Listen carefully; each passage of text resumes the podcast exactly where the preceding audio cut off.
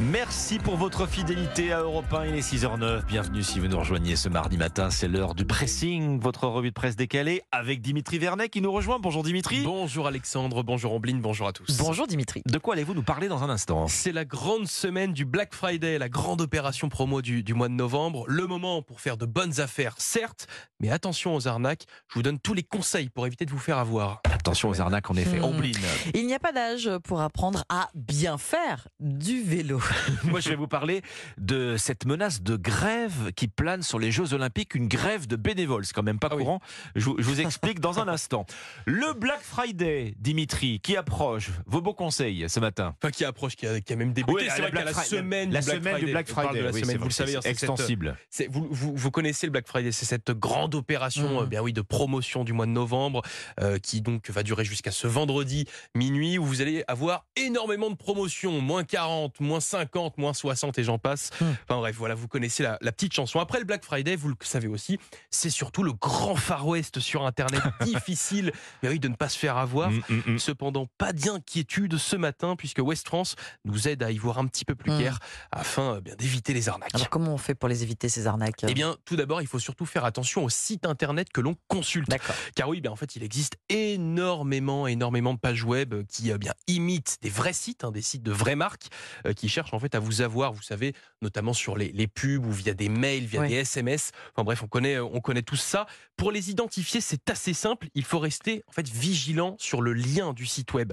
En fait, vérifier toujours que l'orthographe du site est le Les bon. fautes d'orthographe, c'est souvent un, premier un bon filtre. indicateur. Ouais, ouais, ouais, ouais. Euh, il y a aussi, il faut vérifier aussi que le lien termine bien par un .fr, par un .com, et qu'il est accompagné d'un petit cadenas. Voilà, Au tout ça, tout ce sont début, des c'est bons avant indicateurs. HTTPS, ouais, Exactement. Voilà, tout ça, ce sont de bons bah. indicateurs. S'il manque un de ces points, eh bien, en fait, il y a de fortes chances que le site soit frauduleux. Donc là, effectivement, on parle carrément de, de, de fraude. De on, a, fraude. on a donc des conseils pour se, se rester à l'écart de Restez à l'écart des, des sites frauduleux. Mettre les fraudes Exactement. à, l'écart. Il y a quand même aussi le- la question des fausses promos. On fait comment justement pour les éviter ces fausses promotions? Eh bien ça c'est un petit peu plus complexe euh, Alexandre car oui même si vous êtes sur un site vérifié et donc correct vous pouvez tomber sur une promotion entre guillemets mensongère vous savez un article qui va vous être proposé à moins 40% Mm. pendant le Black Friday alors qu'il y a 2-3 mois il était en fait au Mm. même prix que lors de cette promotion alors le conseil que je peux vous donner ben, en fait c'est de tout le temps rester vigilant de ne pas tomber dans le panneau vous savez des promos flash quand vous avez euh, quand vous n'avez que 30 minutes pour acheter un article de ne pas tomber dans l'achat compulsif euh, non plus parce que c'est en promo privilégiez en fait les articles que vous connaissez, que vous avez envie d'acheter depuis plusieurs mois, parce que là vous connaissez le produit initial et son vrai prix. Donc voilà. Son, Et son prix promo, initial, donc. parce qu'effectivement les promos, les promos gonflés, la technique classique, c'est de, de gonfler le prix d'origine. Donc là, c'est facile de dire ah oui, moins 70%, sauf qu'effectivement, C'est- déjà- le prix d'origine, c'est pas le prix d'arrivée qu'on a creusé, c'est le prix d'origine qu'on a gonflé. Donc euh, soyez vigilants et achetez euh, des articles que vous connaissez, comme ça vous pouvez identifier tout de suite une véritable promo. Voilà.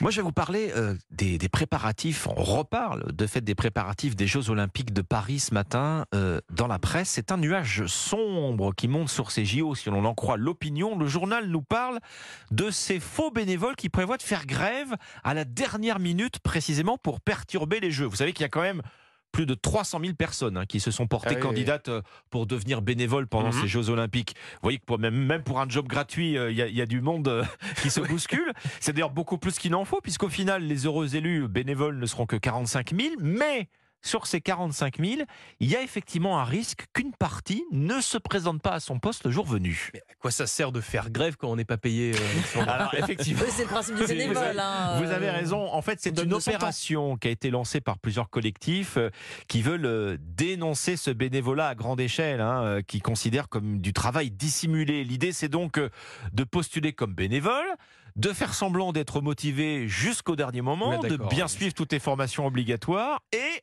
hop le jour J, vous voyez, de, Ah de oui, faire oui, faux de- bon pour désorganiser les jeux Tout ou alors, stratagème. ou alors de venir travailler, mais de faire une Mm. grève du zèle, en fait, en travaillant très lentement. Et qu'est-ce qu'ils espèrent euh, y gagner de cette manière?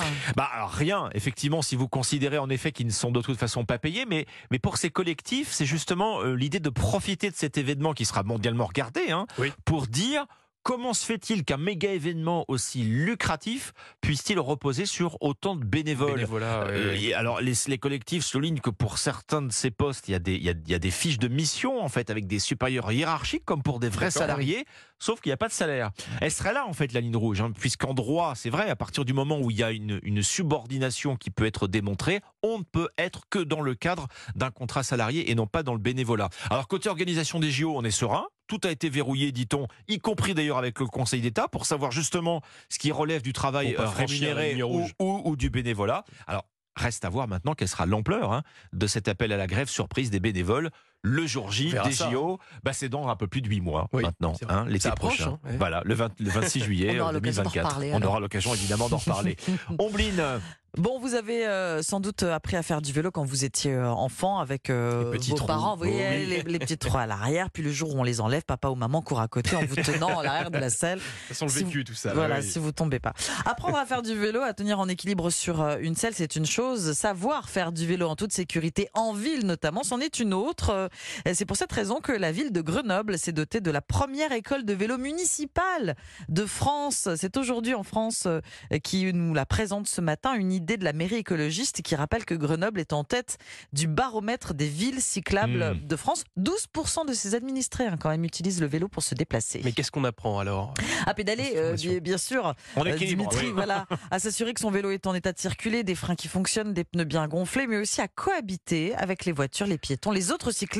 Par exemple, vous tendez la main pour prévenir que vous tournez, que Hmm. vous vous décalez. Est-ce que ça s'ouvrait, ça s'apprend pas dès, oh, en tout cas, est-ce que ça devrait pas s'apprendre dès l'école, tout ça Alors oui, effectivement, et c'est ce que dit euh, l'opposition à la municipalité. Mais pour la mairie de Grenoble, c'est un moyen d'encourager la pratique, la bonne pratique. Ça paraît évident dit comme ça, mais euh, toujours selon la municipalité, beaucoup de femmes des quartiers populaires qui n'ont pas les moyens de posséder une voiture vont de plus en plus se tourner vers le vélo.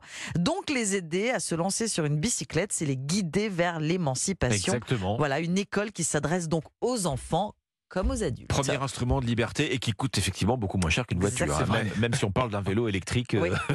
euh, bien équipé avec une bonne batterie. Le Tout pressing, c'était votre revue de presse décalée chaque matin sur Europe 1. Merci Ombline, merci Dimitri.